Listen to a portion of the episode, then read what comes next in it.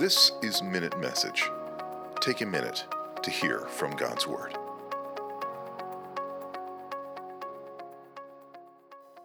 Acts 17, 6 and 7.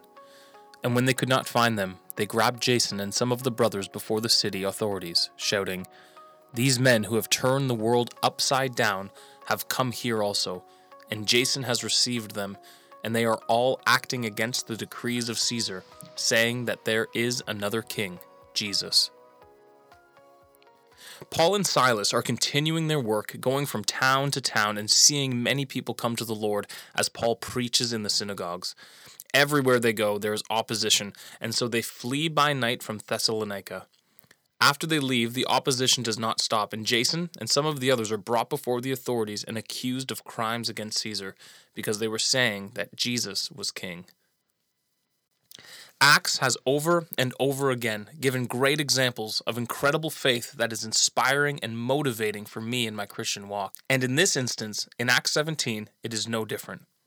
Also, in this chapter, Paul preaches the famous message to the Greeks about the unknown God, but I want to focus on this line that is said about Paul and Silas and the disciples they are making in each city.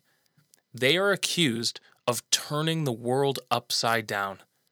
The person making this accusation is saying it in a way trying to be negative and charge um, things against these men, but in reality, this is probably the greatest compliment anyone could give any Christian who is trying to evangelize a region.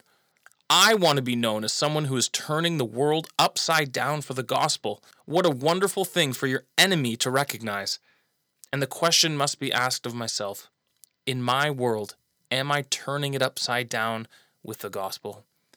The reality is is that the gospel of Jesus Christ is able to turn the world upside down, and the message of the gospel hasn't changed since Paul was preaching it all those years ago. The issue is me. The simple and powerful message of the gospel is able to save those around me, and so I must boldly share it. It would be an honor to come against opposition because the gospel is working so effectively through me. I can often think that I cannot be used in this way. I think many of us think that. The Lord could not possibly use me to turn the world upside down. But that's not true. The Lord is willing and wanting to use anyone who is willing and faithful. Lord, help me turn the world upside down with your gospel.